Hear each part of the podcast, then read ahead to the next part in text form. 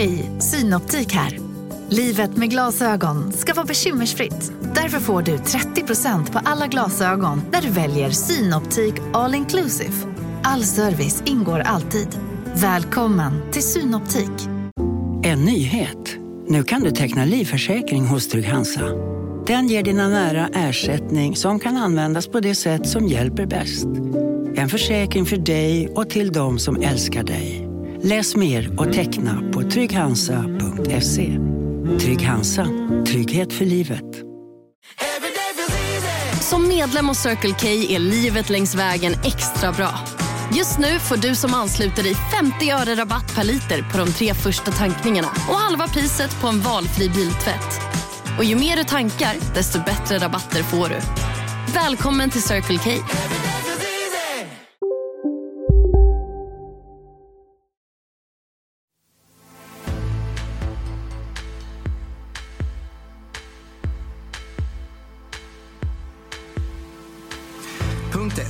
1. Prövning av yrkande om misstroendeförklaring mot justitie och inrikesminister Morgan Johansson, Socialdemokraterna. Vi röstar för att riksdagen ska förklara att den inte längre har förtroende för Morgan Johansson. Jag konstaterar att kammaren har avslagit yrkandet om misstroendeförklaring mot justitie och inrikesministern. Magdalena Andersson, svagt ledarskap. Jag tror att i det här känsliga läget att Sverige tjänar på att vi nu blickar framåt. Att vi lägger gårdagen bakom oss. Det går framåt för Liberalerna. I SVT Novus senaste opinionsundersökning får partiet nämligen 3,5 procent av väljarstödet. Vi kommer inte att skicka in mer statligt kapital i SAS i framtiden. Det gör ju med stor sannolikhet att vi blir mycket mindre ägare de kommande åren. Mer än varannan reform når inte sina mål, enligt en granskning från Riksrevisionen. Ja, ännu en händelserik vecka går mot sitt slut och veckopanelen har än en gång gett sig ut från poddstudion, håller panelträff mitt i Stockholm inför publik. Vi frågar oss vad misstroendeomröstningen i tisdags betyder för framtiden och fnurran mellan statsminister Andersson och oppositionsledare Kristersson, kan den komma att störa den känsliga NATO-processen som ju möjligen kan bli ännu svårare? Eller kan Magdalena Anderssons försonliga ord om att samarbeta och blicka framåt blidka Ulf Kristersson? Dessutom om Liberalernas opinionsmässiga steg framåt, om flygbolaget SAS som i veckan fick höra att det är slut med nya statliga pengar för att fylla hålen och Riksrevisionen som sätter ett finger i magen på både socialdemokratiska och moderata regeringar. En timme om veckan som gick. Jag heter Staffan Dopping. Ja, det är en tradition det här som har pågått rätt länge, ända sedan 2017 faktiskt. På fredag eftermiddag samlar Kvartal en trio erfarna och tänkande personer som är villiga att bedöma och förklara veckans viktigaste och eller mest uppseendeväckande händelser. Och panelisterna är de här. Jag börjar i mitten här. Mikael Sandström, nationalekonom med borgerliga åsikter, rådgivare på en kommunikationsbyrå, en gång statssekreterare i alliansregeringen. Välkommen Mikael. Tack så mycket. Eh, Från början var det tänkt att, att Ivar Arpi skulle ha ingått i panelen, men han är faktiskt sjuk och ersätts alltså av Mikael Sandström. Tack för det. Åsa Domeij, närmast mig, hållbarhetschef på livsmedelsföretaget Axfood och för en gång i tiden miljöpartistisk politiker. Hej och välkommen. Tack ska du ha. Och Thomas Mattsson, senior rådgivare på Bonnier News och för inte så länge sedan chefredaktör på kvällstidningen Expressen. Välkommen. Tack så mycket. Vi är en, den här gången på en takterrass alltså vid Sergels torg, en del av Kulturhuset Stadsteatern. Eh, en spelplats som jag tror att vi kommer att vilja återvända till. Och den här fredag eftermiddagen så är det sanslöst vackert väder, ulliga, gulliga moln mot en blå himmel och åtminstone jo, alla fem Hötorgsskraporna syns härifrån. Och välkommen publiken!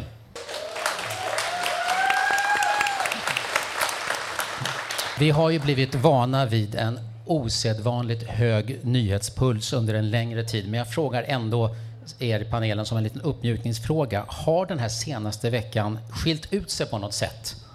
Thomas? Eh, nej, det är så här det har varit ganska länge nu faktiskt. Åsa? Ja, en del i alla fall. Alltså det, är, det är väl skillnad mellan olika veckor, men det kanske var lite mer turbulent i inrikespolitiken än en genomsnittsvecka, trots allt. Spännandare än vanligt. Mikael? Nej, tyvärr så har vi haft det så här ett längre tag nu. More of the same alltså?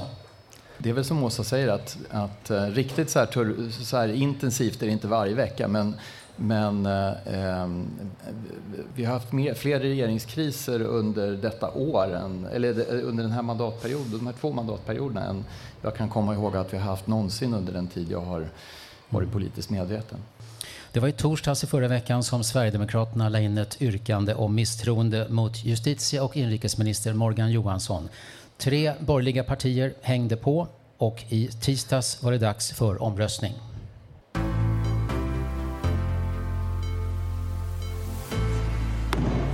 Klockan är 12 och kammarens sammanträde har inletts. Punkt 1. Prövning av yrkande om misstroendeförklaring mot justitie och inrikesminister Morgan Johansson, Socialdemokraterna. Att inte göra allt som står i vår makt för att vända den här utvecklingen det vore att svika alla de människor som varje dag tvingas leva med konsekvenserna av regeringens politik. 174 ja, 97 nej, 70 avstår. Jag konstaterar att kammaren har avslagit yrkandet om misstroendeförklaring mot justitie och inrikesministern. Ja, det hjälpte inte att Sverigedemokraternas gruppledare Henrik Winge fick med sig alla moderater, kristdemokrater och liberaler på sitt misstroende. Partilösa Amineh Kakabaveh valde till sist att lägga ner sin röst efter utfästelser från Socialdemokraterna om att stå fast vid löftena om stöd till kurdiska rörelser. Och Morgan Johansson han slapp packa ner permar och dokumenthögar på statsrådsrummet. Mikael Sandström, hur har Morgan Johanssons ställning påverkats av att han var en hårsmån från att eh, ryka i tisdags? Ja, eh, hans ställning i eh, det, ska säga, det svensk, svenska folkets politiska medvetande tror jag inte har stärkts. Utan där är ju snarare bilden av att han är en otroligt splittrande politiker Eh, de enda som tycker om honom det är de som, som aldrig skulle kunna tänka sig rösta på någonting annat än Socialdemokraterna. Men däremot får man väl säga att han har stärkts internt inom Socialdemokraterna eftersom det har framgått vilken eh, viktig person han verkar vara inom eh, regeringen och för statsministern. Thomas Mattsson, vad är ditt svar? Hur har Johanssons ställning påverkats? Du nämnde det med att han eventuellt skulle packa ihop sina saker. När Jeanette Gustavs dotter Eh, Eh, var VD för Tidningsutgivarna, då brukade hon berätta att från TUs kansli kunde man se eh, in genom fönstren i Morgan Johanssons övernattningslägenhet. Jag vet inte om de har liksom utbytt sådana minnen kanske nu. Nej, men jag delar nog slutsatsen att han är uppenbarligen väldigt, väldigt viktig. Om jag förstått det rätt så var det här den trettonde misstroendeförklaringen och den enda gången som en hel regering ställs på spel. Så det är klart att han måste åtnjuta väldigt stort förtroende. Åsa Domeij? Jag tror inte att det har blivit så stor skillnad, utan jag tror de som inte gillar honom, ja de gillar ju honom fortfarande inte, utan kanske han har blivit lite mer känd för, för den stora allmänheten. Jag menar ibland om man är väldigt intresserad av politik själv, tror jag man överskattar hur kända politiker är. Nu vet nog eh, mer människor vem han är helt enkelt. Jag har hört flera socialdemokrater, kanske någon miljöpartist också, hävda att det här sättet att använda misstroendeinstitutet som Sverigedemokraterna först gjorde, det är ett slags missbruk. För så är det inte tänkt att användas. Var står ni i den frågan? Är det ett missbruk? Åsa? Jag tycker gärna någonting eh, om det. För jag, eh, jag måste säga att eh, jag tycker att det är ett missbruk. Jag tyckte Magdalena Andersson gjorde helt rätt. Jag tänker att om jag hade haft det jobbet hade jag gjort samma sak. Därför att det är ju egentligen till för när någon gör någonting riktigt allvarligt väldigt omoraliskt, på gränsen till olagligt eller olagligt. Men Henrik Winge, hans argumentation, den var ju renodlat politisk. Så börjar man använda misstroendevotum så, så fort man är riksdagsledamot och inte gillar någon minister. Och det är, så är det ju ofta men när man är opposition. Men Sveriges riksdag, om det inte är politiskt, vad är det då för Ja, syften? men alltså, eh, alltså just misstroendevotum. För att om man har en minoritetsregering, eh, då är det ju givet så att det kan vara att oppositionen kanske inte gillar någon minister. Och då kan man ju plocka en minister varje vecka. Utan då tycker jag att då ska man ju eh, debattera istället. Gillar man inte regeringens politik för att eh, kriminaliteten är för hög, då ska man rikta sitt misstroendevotum mot statsministern i så fall och inte mot enskilda statsråd. Mikael Sandström, sen Thomas. Jo, jag kan ju hålla med om det här resonemanget på sätt och vis. Det första gången misstroendeinstitutet användes var Olof Palme. Eh, då det var då 175-174 den gången också. Och det tyckte jag var ett missbruk därför att det hade ju inte hänt någonting och han tyckte inte om regeringen. Det gjorde han inte. När Palme varken... gjorde det, då var det missbruk? Ja, just, nej, men det var just därför att, därför att eh, det var så att säga en, en, eh, bara en politisk markering. Det är ju lite annorlunda när man riktar det mot ett enskilt statsråd. Nu tycker jag att motiveringen var lite konstig därför att de hade kunnat motivera det med att Morgan Johansson faktiskt har fått oerhört hård kritik av konstitutionsutskottet. Hade de gjort det så hade det varit lite mer förståeligt ehm, eh, att säga, säga detta. För det är ju precis, precis som Åsa säger att, att eh, varje dag kan man förvänta sig att oppositionen tycker illa om regeringens samtliga statsråd i åtminstone någon fråga. Eh, men han har, han har alltså vill, för, försökt vilseleda både svenska folket och eh, eh, riksdagen och det är ganska allvarligt. Så att han är ju personligen olämplig, men det var ju inte så de motiverade, så att det är lite konstigt. Thomas Mattsson? Ja, men jag tycker nog som princip att riksdagen ska få rösta om det som riksdagen vill rösta om. Eh, och om det är så som Åsa säger, att risken är att en riksdag kan så att säga, plocka bort minister efter minister, då är ju problemet ett annat, tänker jag, än att själva möjligheten finns. Då är nog den regeringen inte tillräckligt stark. Ja, jag, tycker, eller jag vill inte ändra regelverket, men jag tycker att eh, det var använt på ett olämpligt sätt. Och det är en helt annan sak då. Jag vill ändra regelverket. I lördags, då, den 4 juni, hade statsministern ett framträdande på det amerikanska amfibiefartyget USS Kearsarge. Magdalena Andersson hade bjudit in Centerledaren Annie Lööf att vara med och passade på att berätta för pressen varför moderatledaren inte fick vara med. Nej, jag måste säga framförallt, jag är allra mest besviken på, på Ulf Kristersson. Han hade inte varit en lämplig kandidat eh, att stå här idag. Han har visat, han har visat att han, hans ledarskap uppenbarligen inte håller för situationen. Det där var för en vecka sedan och dagen efter det var det partiledardebatt i TV4. Misstroendet, NATO-frågan, hotet om att det kan bli regeringskris eh, om misstroendet skulle gå igenom präglade debatten. Och då kom KD-ledaren Ebba Busch med något som ramades in som ett kompromissförslag, men villkoret var att Morgan Johansson måste gå. Släpp honom.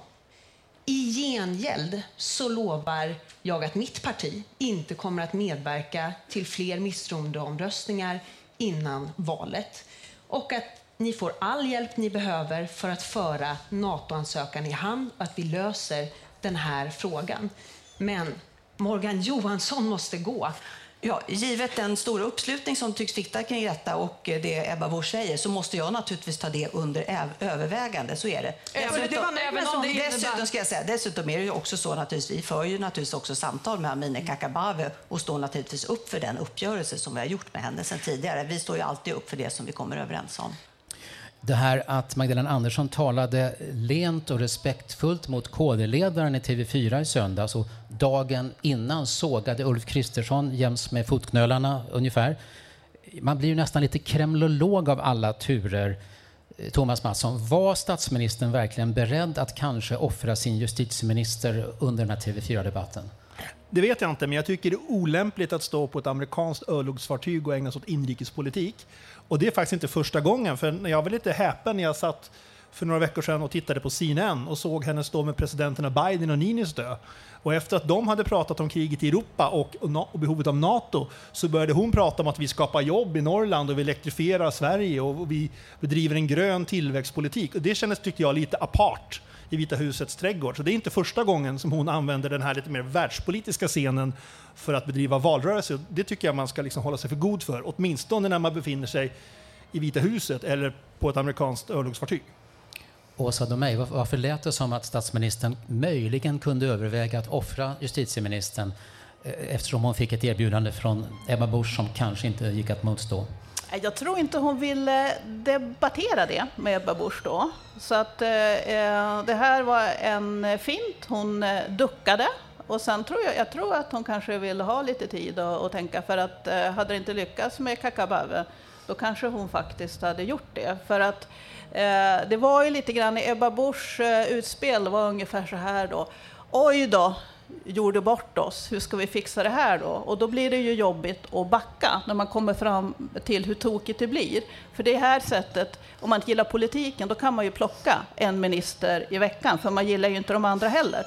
Och då, för att eh, Magdalena Andersson inte ska behöva tänka att det här blir ju ett, ett nytt sätt att använda misstroendevotum då man plockar en i veckan, så lovade hon att nu ska vi inte plocka en i veckan. Och det, då kanske faktiskt Magdalena Andersson i värsta fall hade eh, helt enkelt offrat Morgan Johansson. Mikael Sandström, är du kremlolog? Nej, det tänker jag väl inte vara. Eh, annat än att jag, jag konstaterar att, att det är lätt att se eh, grandet i oppositionsledarens ögon och missa bjälken i det egna när man är statsminister. Det finns väl kanske flera statsministrar som har eh, gjort det misstaget. Och jag håller med om att det är ovärdigt. Kanske inte, alltså, prata inrikespolitik i utrikespolitiska sammanhang, det är nog inte helt unikt. Men att använda eh, ett sånt tillfälle till att attackera oppositionen, det tycker jag faktiskt är anmärkningsvärt. Men sen är det ju så här att grundproblemet är ju att vi i praktiken har avskaffat parlamentarismen i Sverige. Vi har en regering som inte har stöd för sin politik i riksdagen. Och det här ställer till massor med olika problem. Och eh, det rimliga hade varit, när vi satt, höll på och förhandlade nu kommer du att tycka jag är för långrandig, men när vi höll på att förhandla 2018, då satte vi ner ett antal kriterier för villkor. Så här, för att Ulf Kristersson ska vara statsminister så sätter vi några villkor. Det här är avgörande för att vi ska kunna ta ansvaret och begära, bära regeringsmakten. Känner vi att vi klarar inte att ta det ansvaret längre, då kommer vi att avgå. Antingen låta någon annan ta över eller utlysa extraval. Det skulle jag vilja att Socialdemokraterna gjorde, men de sitter alltid fast vid makten, vad som än händer. Åsa, det här att, att kritisera hårt oppositionen i, i samband med att man är på ett, ett, ett främmande statsfartyg under en väldigt känslig NATO-process. Eh, var det någonting som du kan ge tummen upp för? Nej, jag tycker det var ganska knepigt. Alltså, det har man ju chans att göra ändå i massor med andra sammanhang. Men varför gjorde hon det då, tror du? Eh, ja, men det är väl kanske lite mänskligt eh, det som eh, trycker på inne i skallen och, och man eh, vill ta det medieutrymme man kan få. Och man har inte tänkt igenom det riktigt, kanske. Och eh, bara dagen efter den här famösa misstroendeomröstningen så var det partiledardebatt i riksdagen. Den sista före valet förstås. Och Ulf Kristersson var då arg som ett bi.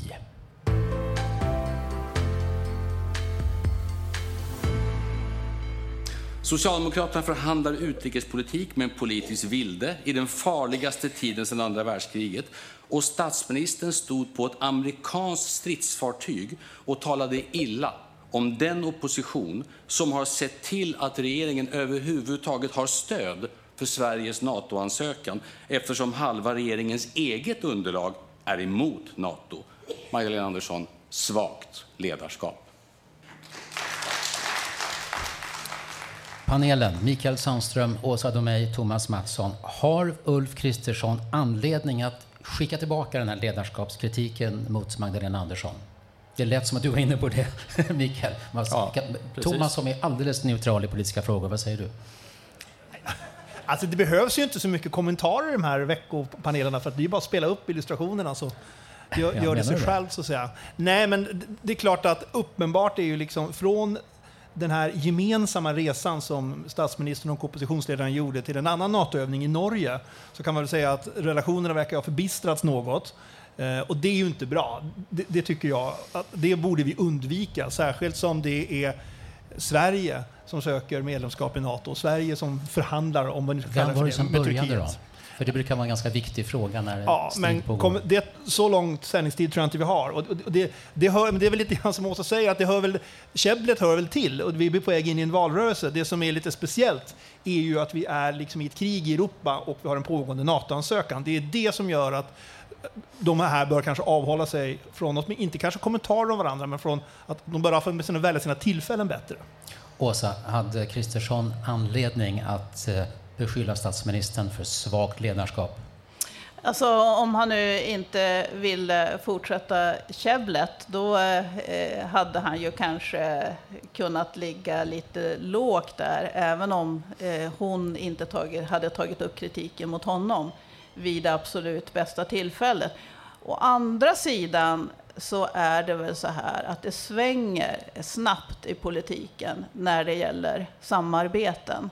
Alltså det kan låta eh, oerhört hårt, men om de olika parterna tycker att de tjänar på det politiskt, då är det inte eh, omöjligt att man försonas ganska snabbt. Det jag däremot kan vara lite bekymrad över i dagens politik, det är att eh, när man gör uppgörelser så tas de inte på allvar lika mycket som förr. Man bryter uppgörelser mycket snabbare och det kan... Det är en trend som du ser? Ja, alltså. det är en trend som jag ser och det gör att det, då kan det bli svårare för politikerna att kompromissa ihop sig. Och kompromissen är, är, det är en nödvändighet för att kunna leda ett land helt enkelt. Mm.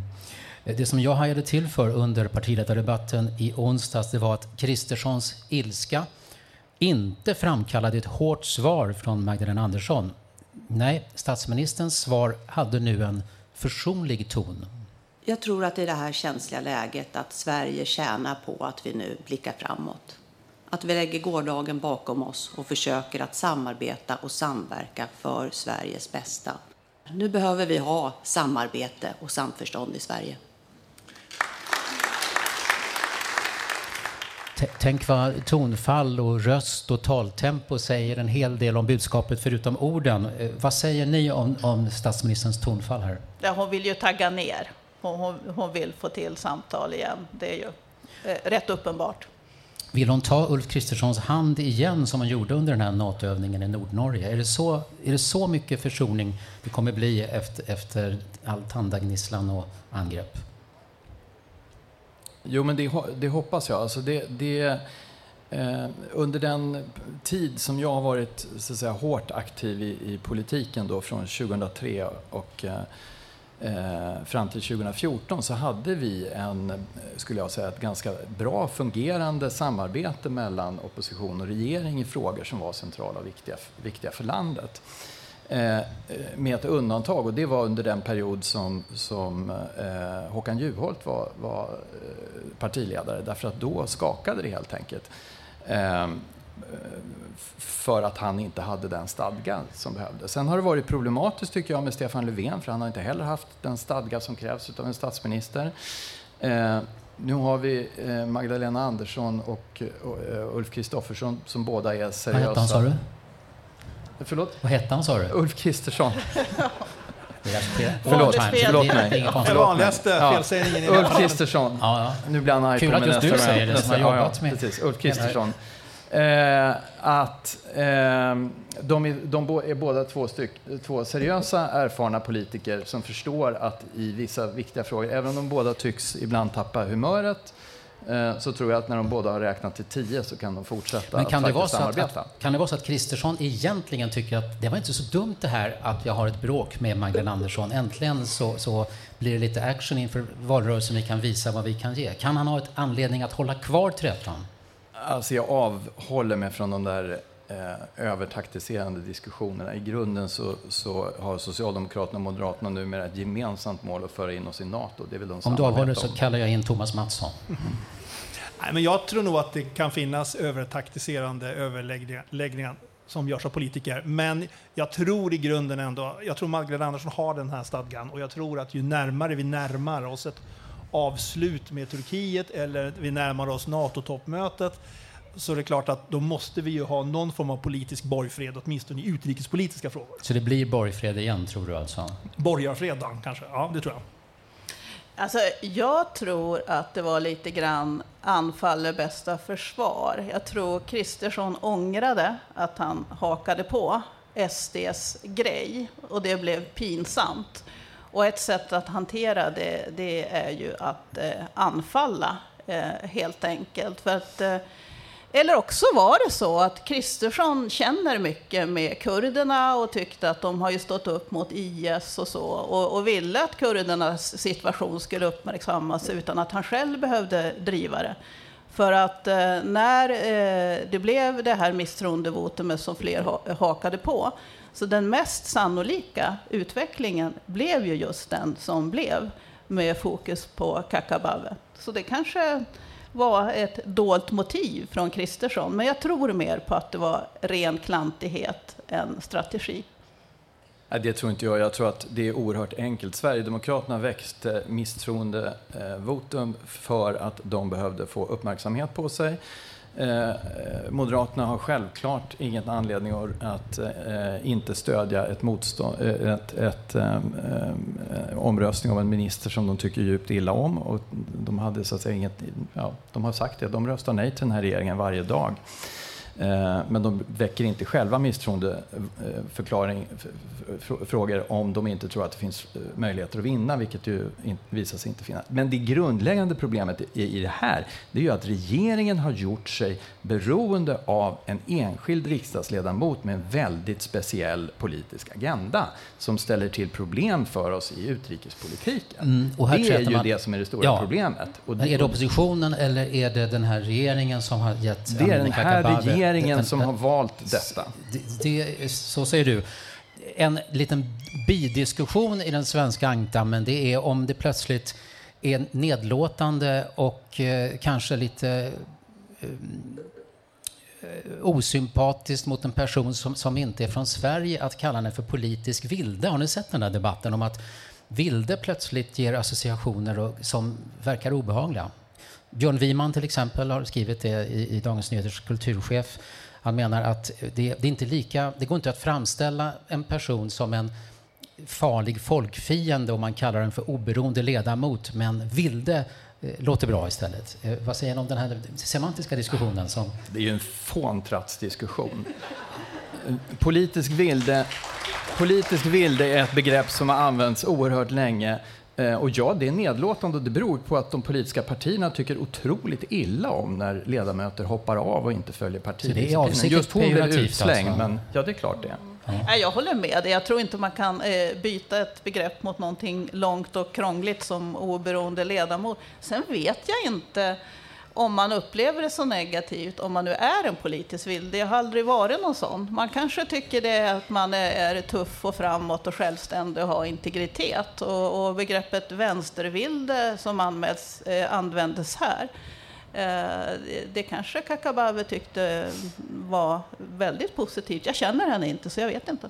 Ja, hon har inte invänt i det offentliga i alla fall. Sen såg jag att Fredrik Johansson, som är krönikör på Svenska Dagbladet, han han hajade till för det här med, med Wimans kritik mot vildebegreppet och så skrev han så här, metadebatten övervinner allt. Nästa steg är att ordet partipiska ska ses som stämpling till ringa misshandel. Jo, men, men det ligger väldigt mycket i det. Alla sådana här diskussioner som börjar handla om vilket ord man väljer, den, den förs ju av människor som inte kan någonting i sakfrågan och därför väljer att prata om någonting annat som de möjligen begriper sig på. Eh, och nu i veckan kom det också låga men stigande siffror för Liberalerna. Jag fick nästan en känsla av att den färske partiledaren Johan Persson nästan försökte dämpa sin inre glädje för SVT Rapport.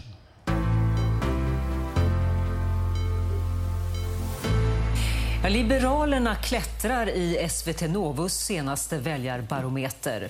Partiet ökar en procentenhet och får 3,5 procent av väljarstödet. Jag är jätteglad för detta. Jag hoppas att det ger än mer engagemang till alla våra medlemmar och förtroendevalda. Liberalerna är fortfarande under riksdagsspärren i den här mätningen, men riktningen är alltså uppåt. Och det var den ju också i SCBs stora undersökning förra veckan. Och idag kom en demoskopmätning i Aftonbladet och där når Liberalerna hela, hela 4,2 procent.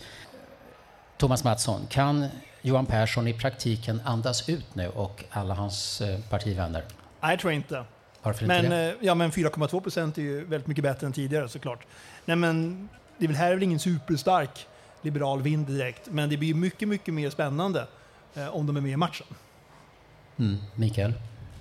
Nej, andas ut kan han ju inte göra. Då, då, det vore farligt, eh, farligt. Men det är klart att det känns bättre för dem. Och det, det illustrerar ju det en mig närstående statsminister brukar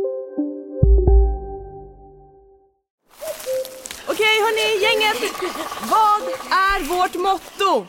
Allt är inte som du tror! Nej, allt är inte alltid som du tror. Nu täcker vårt nät 99,3 procent av Sveriges befolkning baserat på röstteckning och folkbokföringsadress. Ta reda på mer på 3.se eller i din 3-butik. Hej, Susanne Axel här. När du gör som jag och listar dig på en av Krys vårdcentraler får du en fast läkarkontakt som kan din sjukdomshistoria. Du får träffa erfarna specialister, tillgång till lättakuten och så kan du chatta med vårdpersonalen. Så gör ditt viktigaste val idag, lista dig hos Kry. Big Mac har miljarder fans över hela världen. Under mer än 50 år har den skapat popkulturell historia. En legend med 100% nötkött och den mytomspunna såsen. Nu finns Big Mac för bara 39 kronor på McDonalds. Jag säga att om man inte kan svara på regeringsfrågan så får man inte prata om någonting annat. Nu har de svarat på den på ett eh, tydligt sätt som folk tror på. Därför får de prata om andra saker, då går det bättre. Åsa, vad är din reaktion på Liberalernas siffror? Eh, Ja, det bör ju vara eh, partiledarbytet. Det tror jag. Och sen så, eh, Liberalerna kan ju absolut inte andas ut, men eh, jag tror att det, de får lite energi i partiet och att det känns mer hoppfullt i alla fall. De kommer knacka lite hårdare på dörrarna när, med det här i ryggen alltså. Eh, Ja, jag tror det. Och springa lite snabbare mellan dörrarna också. Det andra krispartiet, Miljöpartiet, står stilla i Novus, men inte i Demoskop. Där. Det är bra att vi har flera opinionsinstitut så att, att man har någonting att berätta om eh, som inte bara samma. Där har MP ökat med 0,9 och når 3,9 procent. Eh, Thomas Mattsson, kanske riksdagen består av åtta partier även efter valet? Ja, nu är ändå Almedalen halverad. Annars så känns det ju lite långt det där med åtta partier och åtta dagar. Nej, men jag tror så här att det, det är otroligt tidigt. Det här kommer ju inte att avgöras nu. Det är klart att det är för oss som är lite intresserade av det här och för oss som vill bedriva nyhetsjournalistik så är det mycket, mycket bättre och mycket mer inspirerande att inte något parti är avhängt här utan att det här spelet som man ibland brukar kritisera ehm, det är ju inte ett spel som är skapat av medier utan det är ju ett, utgår ifrån att vi har personval, att vi har personfokusering på partiledare och, på att vi har en sån så att säga, parlamentarisk ordning i riksdagen. Att man måste bygga konstellationer eh, och koalitioner och det gör ju det ju lite mer intressant. Eh, Centern är ju ett parti som ofta är precis det som avgör de här olika osäkerheterna. Vi har ju pensionsfrågan nu och eh, budgetomröstningen nästa vecka. Men Centern har haft det motigt en längre tid. I SVT Novus får de 5,9 procent, en minskning med en procentenhet. Även Sifo kom med mätningar nyligen och där framkom, framkommer att Centerpartiet tappar unga kvinnor och de tappar landsbygdsväljare till framförallt Socialdemokraterna. Eh, när det är en orolig värld är det för många naturligt att lägga sitt stöd hos det stora regeringspartiet, säger Annie Lööf till Svenska Dagbladet och låter inte alltför chockad. Eh, hur, kommer det gå för Centern, Åsa Domeij? Ja, det är lite svårt att att veta. Jag tror att eh, ett knepigt läge, det är ju att eh, många, om man får säga eh, storstadsväljare, lite yngre kvinnor, har tänkt sig Centern som mer av ett miljöparti. Och eh, nu har det ju visat sig i en del sakfrågor att man eh, är rätt så svag där. Och eh, då kanske en, en del av dem söker sig till andra partier. Och det tror jag är lite farligt för Centern, att de har alltså, bytt ut mycket av sin väljarbas. Så att, eh, jag tycker att de borde lyfta miljöfrågorna igen och försöka få med sig eh, storstadsväljarna. För där tror jag att det finns potential genom att eh, miljöpolitiken just nu är historiskt svag i Sverige. Mikael, vad är ditt eh, valtips för Centern? Ja, jag tror inte jag har... Jag tror de har satt sig i en ganska svår situation. De lyckades ju precis med det här Åsa säger, att bli ett borgerligt miljöparti eh, i valrörelsen eh, 2014. Men sen har de ju ramlat ner i den breda mitten skulle jag säga efter det. Därför att de har så tydligt deklarerat att de bara kan tänka sig eh, en socialdemokratisk eh, eh, statsminister. De säger att de kan tänka sig en massa andra saker också, men det är sådana saker som aldrig kan hända i verkligheten. Och då har de ju förlorat den här unika positionen som de historiskt har haft och som de skulle kunna ha nu också, nämligen att vara vågmästare.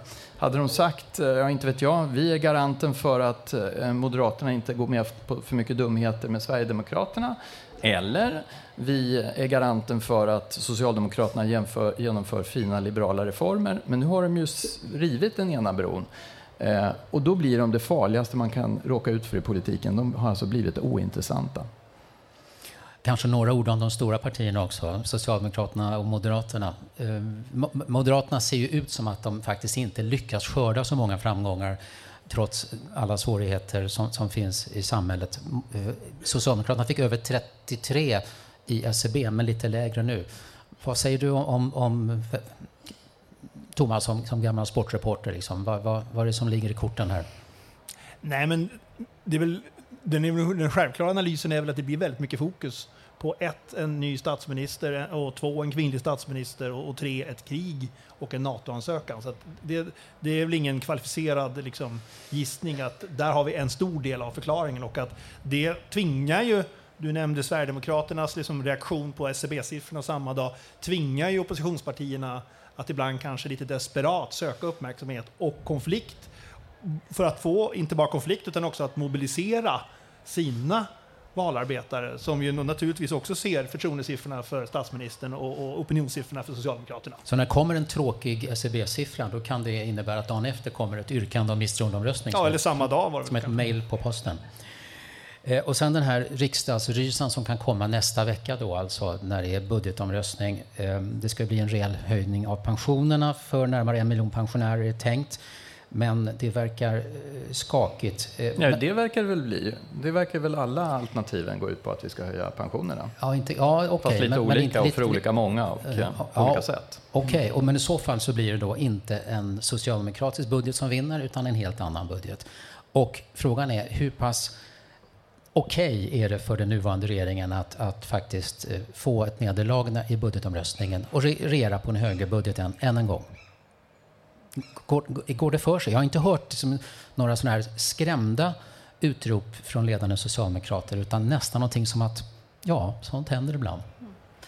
Äh, eh, jag tolkar Magdalena Andersson som att eh, ja, men hon tycker det är okej okay shit happens ungefär och, och, det har ju hänt eh, förr under mandatperioden.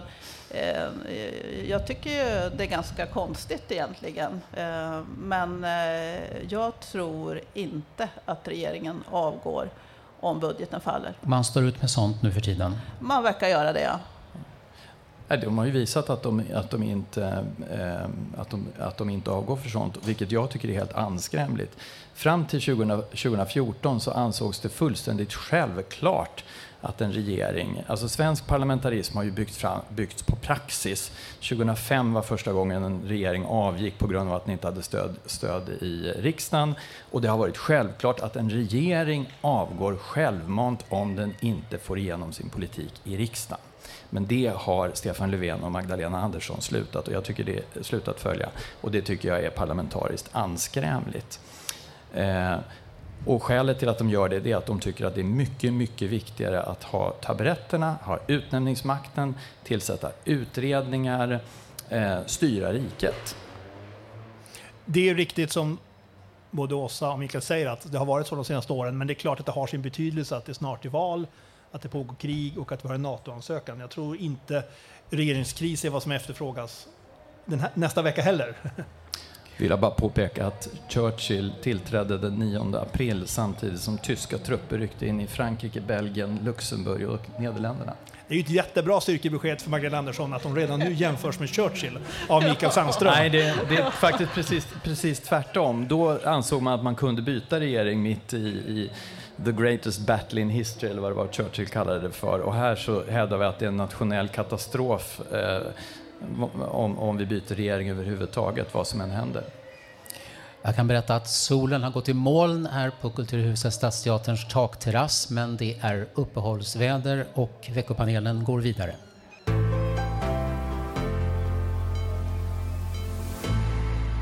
Svenska staten kommer dra ner sitt ägande i SAS och kommer inte skjuta till mer pengar. Vi kommer inte att skicka in mer statligt kapital i SAS i framtiden. Det, gör ju med stor sannolikhet att vi blir mycket mindre ägare de kommande åren. Pilotfacket på flygbolaget SAS varslar om strejk för 900 piloter från och med den 29 juni. Förhandlingarna mellan SAS-ledningen och piloterna har strandat. Ja, jag hoppas verkligen att vi kan komma överens och jag hoppas att den här varslade strejken inte kommer att bryta ut. Till Ekot sa SAS-piloternas företrädare Martin Lindgren att han hoppas att strejkvarslet ska få SAS-ledningen till förhandlingsbordet. Flygbolaget anser att varslet är orimligt. Det visar en chockerande brist på förståelse för den situation som SAS befinner sig i, säger SAS kommunikationschef Karin Nyman. Och I tisdags berättade näringsminister Karl Petter Thorwaldsson att det är slut med nya statliga pengar in i SAS. Det är förstås inte lätt att förutse framtiden, hur den kommer att bli för SAS, men vad säger ni panelisterna? Är det viktigt, eh, Mikael Sandström, att SAS överlever? Just det flygbolaget. Alltså det som är viktigt är, är, ju att vi har bra fungerande flyg från Sverige. Eh, att vi slår vakt om Arlanda, bygger ut eh, mm. den så att den Men flygbolaget SAS? Det kan jag faktiskt inte riktigt svara på. Jag är för dåligt påläst just, just nu för att svara på om, om SAS är det som behövs för att uppfylla den funktionen. Då kommer ett svar från Åsa Domeij. Eh, jag tycker ju staten har pumpat in alldeles för mycket pengar redan i det krisbolaget så att det är skönt om det blir eh, slut på det. Någon gång måste det bli ett stopp. Får, får vi se om det är andra investerare som vill gå in istället. Annars så får det väl eh, gå i konkurs helt enkelt. Vad säger Thomas Mattsson? Jag tror att svenska folket vill ha SAS kvar. Jag tror att eh, det är inte liktydigt med att svenska staten måste vara ägare. Om det finns samhällsviktiga linjer att upprätthålla för passagerartrafik, då finns det ju andra sätt att, att säkerställa att vi har kommunikationer i landet. Men jag uppfattar nog den här det strejkvarslet som kom känns ju nästan som utpressning i den här situationen. Och jag, jag tror att jättemånga svenska resenärer som, som upplever det otroligt frustrerande att att man efter allt det kaos som har varit, alltså det är jättesvårt att få ett pass och om man får ett pass är det svårt att komma in på flygplatsen och lyckas man ta sig in så bokar de om eller av flighterna. Och, och i det läget så riktar då piloterna ett strejkvarsel mitt inför liksom sommarsemestern. Det tror jag är liksom provocerande för, för väldigt många. En stämningssänkare. får jag berätta en anekdot? Ja, kan du få göra. Sista gången som alliansregeringen räddade SAS, det var, jag tror vi var, det var väl tre eller fyra räddningspaket, så råkade det vara samtidigt som Peter Norman satt och läste Erlanders dagböcker. Och då hittade han en notering från någon gång på 60-talet där Erlander säger Jaha, nu är det problem i SAS igen. Slutresultatet blir väl att det här bolaget går i konkurs och det här visar att staten inte bör äga den här typen av bolag. Så att eh, varje gång någon tror att SAS ska gå omkull så eh, är jag skeptisk. För bara några timmar sedan så kom besked från den danska staten. De har varit lika mycket ägare som, som Sverige, 21,8 procent. Men de har en helt annan linje. Danmark ökar nu sitt innehav eh, upp till 30 procent, berättar den danske finansministern. Eh, var, var, varför gör de på detta det viset? Det kanske är billigt nu. Ja, men det är en helt annan... Ja. Det är ju det är, ju, det är Kastrup som ett nav, arbets, mm. arbetstillfällena. Mm. Eh, för vad heter det, i Köpenhamn är ju liksom... Kastrup är en otroligt viktig. Men, men jag tycker ändå... Det, man kan ju diskutera vad som är SAS. Jag vet inte, när man flyger nu så är det ju väldigt sällan man går ombord på ett, liksom ett traditionellt SAS-flygplan Eh, och det står att man kan surfa precis som hemma. För ofta så är det ju opererat av de här andra bolagen så att personalen ser ut som SAS, men de pratar väldigt sällan något nordiskt språk. Och wifi, det var väl ändå SAS 15 år efter alla andra flygbolag med. Det är ju liksom ett lotteri om man överhuvudtaget får uppkoppling när man flyger nu för tiden. Så att Ska man, liksom, ska man leverera den här flygtjänsten, då tror jag också man måste leverera kvalitet. För det har ju ändå varit liksom ett av SAS adelsmärken. Mm. Men för, för ett tag sedan, det här med, det är ju frågan om konvertering av aktier och lån på ett invecklat sätt. Och eh, för bara nyligen så läste vi att det finns en kinesisk bank som skulle kunna bli delägare i SAS.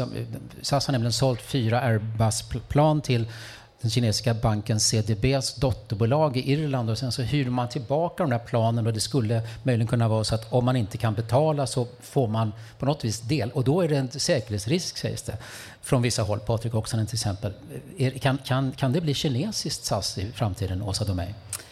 Ingen eh, aning. Jag menar, eh, eh, Kina är ett stort land och de eh, investerar i, i allt möjligt. De kan ju säkert köpa många flygbolag om, eh, om de vill. Och, och det är klart att det inte vore bra om all flygtrafik eh, vore beroende av Kina. Men jag menar, det finns väl massor med flygbolag världen över som kan eh, flyga till exempel till eh, Arlanda. Så jag förstår på, inte alls varför just SAS är så viktigt. Det lät på Thomas som att det liksom är en slags blågul skapelse som är mer än själva eh, resorna. ja, men det tror jag. Du ska nog inte underskatta den nationella identiteten av att ha ett nationellt flygbolag och så. Men eh, alltså, redan före kaoset på Arlanda och på flygplatserna så hade vi problemet med att Swedavia hade köpt upp ansiktsigenkänningen i säkerhetskontrollerna mm. också från Kina. Ja, det tror jag är väldigt många som är inte jättesugna på att ha liksom kinesiska intressen att sköta vår flygtrafik också. Jag blev lite rädd egentligen när, när, Köpen, när Danmark eh, då köper på sig mer, mer av SAS. Eh, jag skulle bli ännu mer bekymrad om kineser gjorde det. Men det är, ju, det är ju just det här att de satsar så oerhört på Köpenhamn. Och det är ju en, ett, ett hot mot Sverige. Vi vill ha bra flygförbindelser från är eh, Danmark Arlanda. ett hot mot Sverige? Nej, men, men om det är så att Köpenhamn blir för, för dominerande så kom, riskerar det att gå ut över mm. flyg från Arlanda. Och därför så skulle det behövas en, en strategisk diskussion. Och jag tror att SAS är en del av den lösningen. Jag vet inte, men, men den diskussionen är, känns som den är helt borta. Utan nu pratar vi bara om ett företag som behöver lite pengar. Mycket pengar.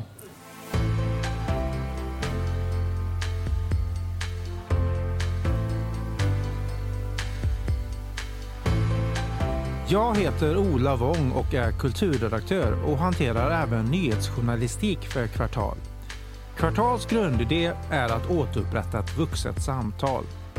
Ett samtal där vi lyfter fram det konstruktiva och sakliga och där vi lämnar polariserande retorik och hårda personangrepp därhän. Svensk kulturjournalistik har länge präglats av motsatsen till det jag nyss sa och det är därför vi såg ett behov av att skapa Kvartal Kultur. Om du gillar det vi gör kan du stödja Kvartal på regelbunden basis som månadsgivare eller licensbetalare. Och hur det blir det, det kan du läsa mer om på kvartal.se gava. Vi går vidare. Det handlar nu om en statlig rapport från Riksrevisionen som har undersökt de pengamässigt största politiska reformerna under 18 år fram till 2017 och i vilken mån det går att säga att reformerna leder till det som de är till för.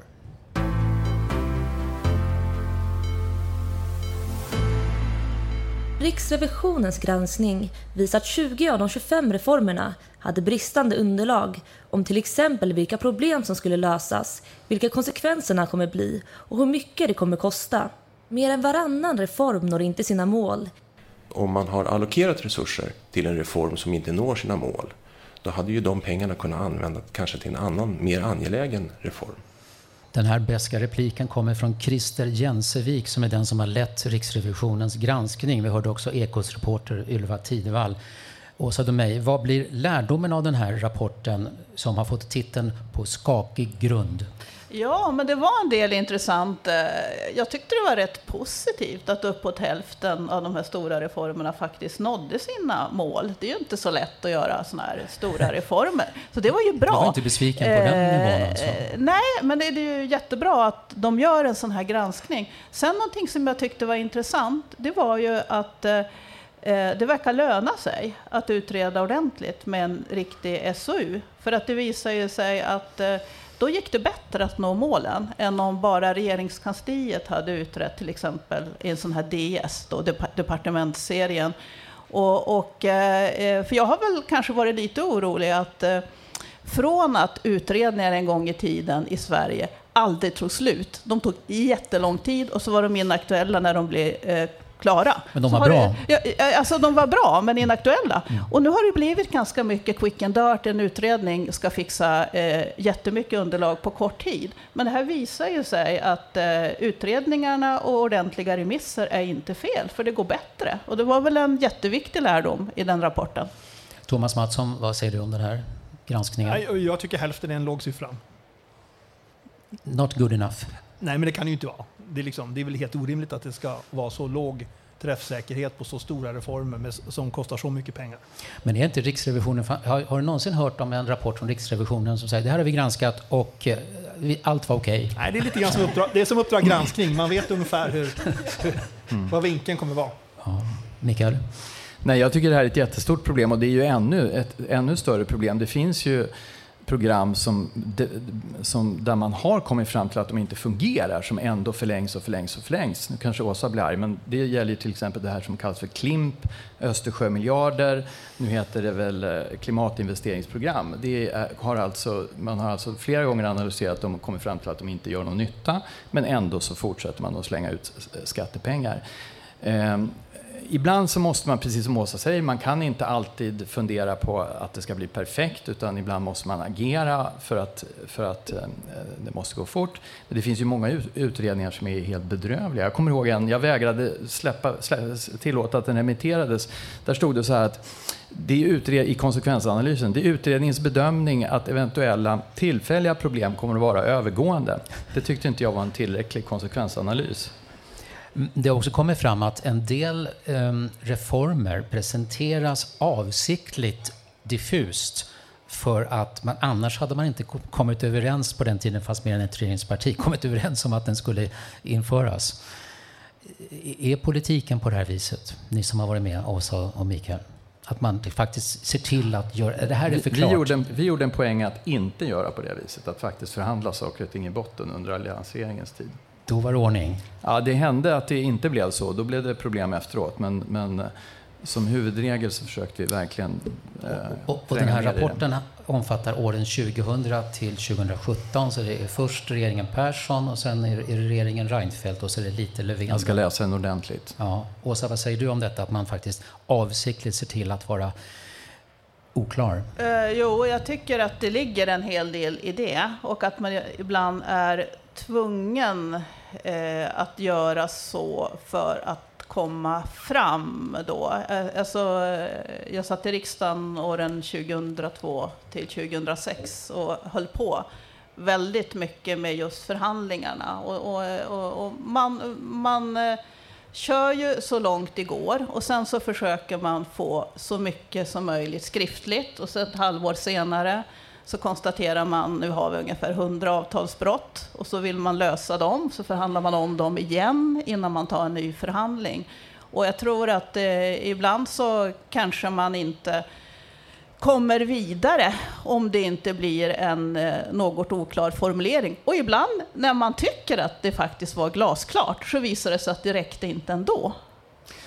Jag kan ge, e- e- ett stort problem är att det har varit alldeles för mycket förhandlingar där man släpper in partiledare och andra eh, förtroendevalda utan ansvarig ledning. Det vill säga utan tjänstemän eh, eller medarbetare som verkligen kan frågorna i botten. Och då kommer de överens om saker och ting som man mycket väl skulle kunna skriva i en partipamflett, men som inte svarar på det som är de riktiga problemen som man konfronteras med om man verkligen ska göra det på riktigt och det, det tror jag är ett problem. Vi har, alltså vi har inte beredningsunderlag eh, på ett, på ett, när man skriver ett 73-punktsprogram eller ett 121-punktsprogram eller en, en, eh, vad, det nu, vad det nu kan vara för någonting. Och det, det är ett problem. Och det har jag sett i, i många förhandlingar att det går jättebra, man kommer, och så lyfts, lyfts det till partiledare och då kommer de överens om någonting och så får man tillbaka och säger så här, ja, men de har alltså inte svarat på den fråga vi ställde.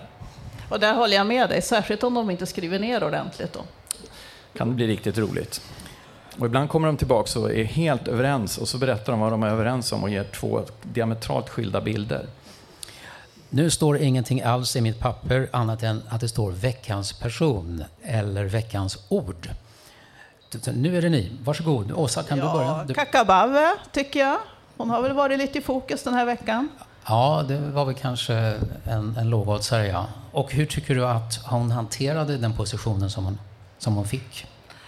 Eller ja, tog sig? Eller alltså, eh, hon har väl eh, varit ganska luddig, men eh, hon eh, kämpade ju bra för sina politiska ideal och eh, tog sitt uppdrag på allvar, tycker jag.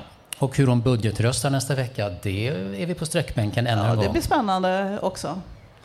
Thomas?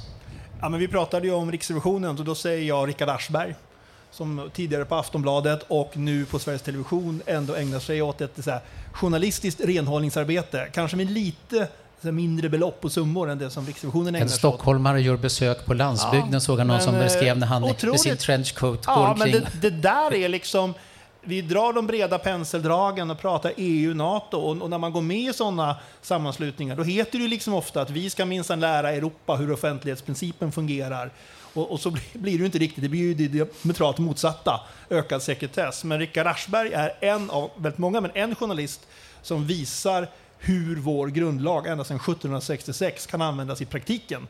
Genom att med liksom publicistik granska och avslöja missbruk av allmänna medel. Det är, han är ett utmärkt exempel på veckans namn. Kan du ge en kort faktaruta om någon inte vet exakt vad det var han hade Ja, gjort den här veckan har han granskat eh, i vilken utsträckning politiker bor där de säger sig bo och vilken utsträckning de tar ut bidrag för att bo någon annanstans. Och vips försvann ordföranden i skatteutskottet från alla politiska uppdrag. Bra journalistik. Mikael? Ja, jag måste ju säga Morgan Johansson. Av allt att döma så är han ju en belastning för eh, statsministern och regeringen därför att han misslyckas med alla sina politiska insatser.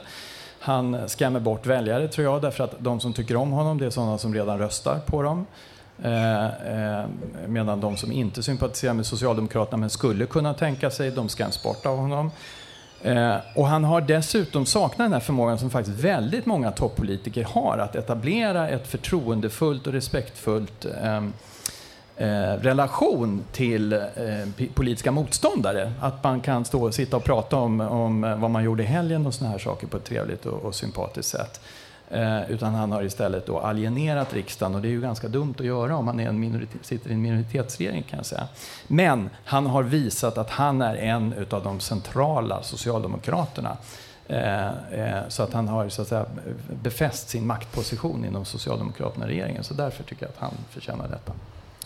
Nu är vi på slutminuterna. Jag har några läs och lyssningstips till er här. Fredagsintervjun special. Det är en vidareutveckling av den diskussion som har uppkommit i kölvattnet på Kvartals avslöjande om fejk och felaktigheter i SVTs dokumentär Sabaya.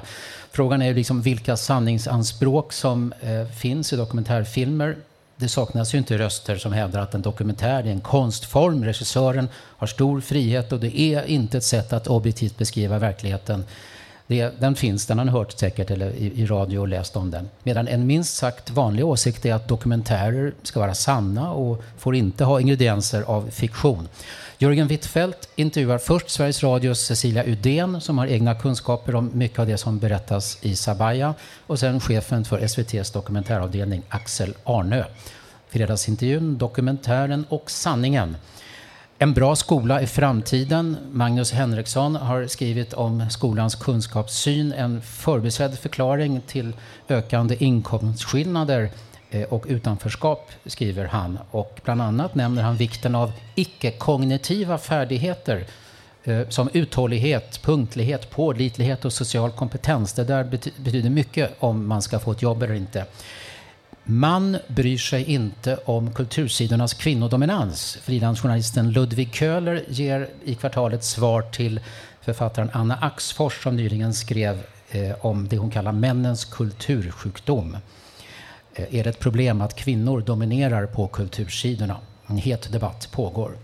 Och på söndag morgon så kommer en krönika i kvartal. De där är alltid läsvärda. Eh, jag tror att den som kommer den här helgen är lite extra. Det, då har ni någonting att vänta på.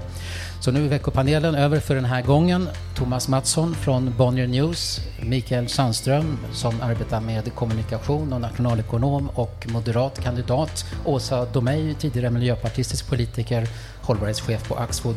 Tack, stort, tack för idag.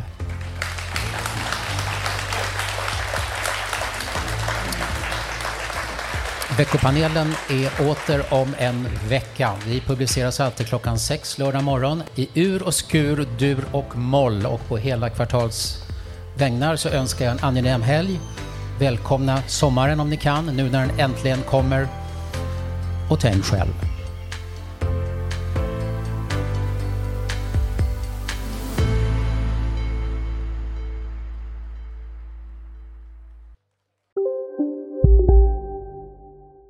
Välkommen till Maccafé på utvalda McDonalds restauranger med Baristakaffe till rimligt pris. Vad sägs om en latte eller cappuccino för bara 35 kronor? Alltid gjorda av våra utbildade baristor.